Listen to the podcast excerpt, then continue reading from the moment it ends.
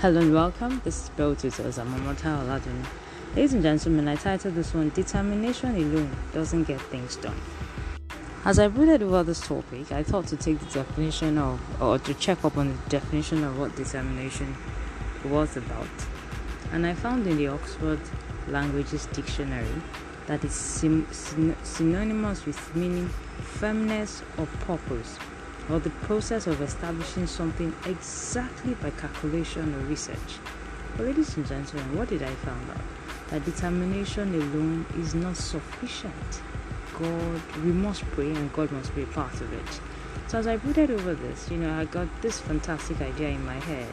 Launching a school that I really wanted to do, I brooded over it for over 20 years prior to Vision Employment you know, and I was so determined, I am still very determined that nothing's going to stop it. But it dawned on me that many things can stop you. If you're not careful, your determination can appear like rebellion. If you're not careful, your determination alone can appear like it's a fight. If you're not careful, especially when you're with people who do not share the same idea with you. But it dawned on me that when you're determined, you must only also pray about it. What was the example that came to mind? David, when he wanted to conquer Goliath, he was very determined.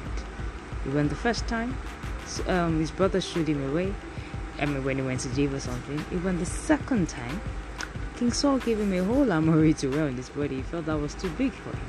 And he went the third time. You could see determination. Determination births persistence.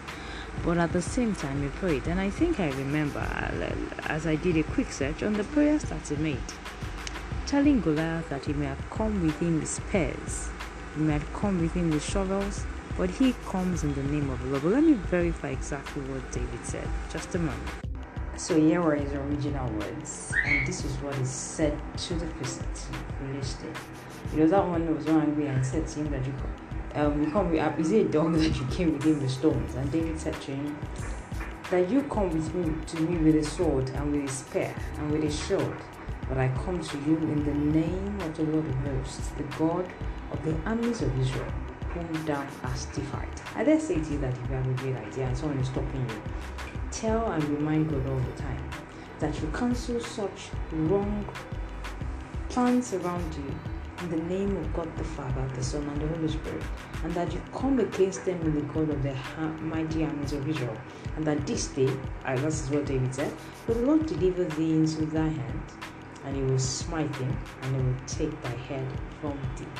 And he will give the carcasses of the host of the Philistines, and this day unto the fowls of the air, and to the wild beasts of the earth, that all the earth may know that there is a God in. Ladies and gentlemen, and this was exactly, and okay, his conclusion was, and, and all this assembly shall know that the Lord saveth not with sword and spears, for the battle is the Lord's, and he will give you into our hands. Ladies and gentlemen, Joseph, I mean, David didn't go back on his idea, and this came to pass everything that is said to the Philistine came to pass. He cut off his head, he handed his carcasses over to his people.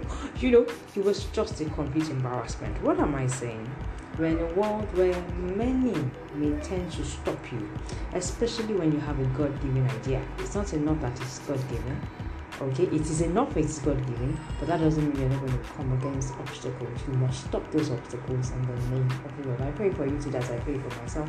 I will find favor in our God given task and that nothing will stop us. I we remain unstoppable by God, not by our own doing or by our own power but God will ensure that the dreams, the visions, and the ideas He gives to us come to pass. And may that be our portion in Jesus' name. And that our firmness of purpose, we constantly committing to that Lord, so that our situation will not be like a Tower of Babel, that they were very determined, but God stopped them because He didn't even commit it to the consent. I pray that all our determination will not just be by firmness of purpose alone but it will be that we committed it to God's hands and God alone will bless it. He will stop us and He will make all things work for us easily. In Jesus' name. And that's going to be my portion. Be that's your portion.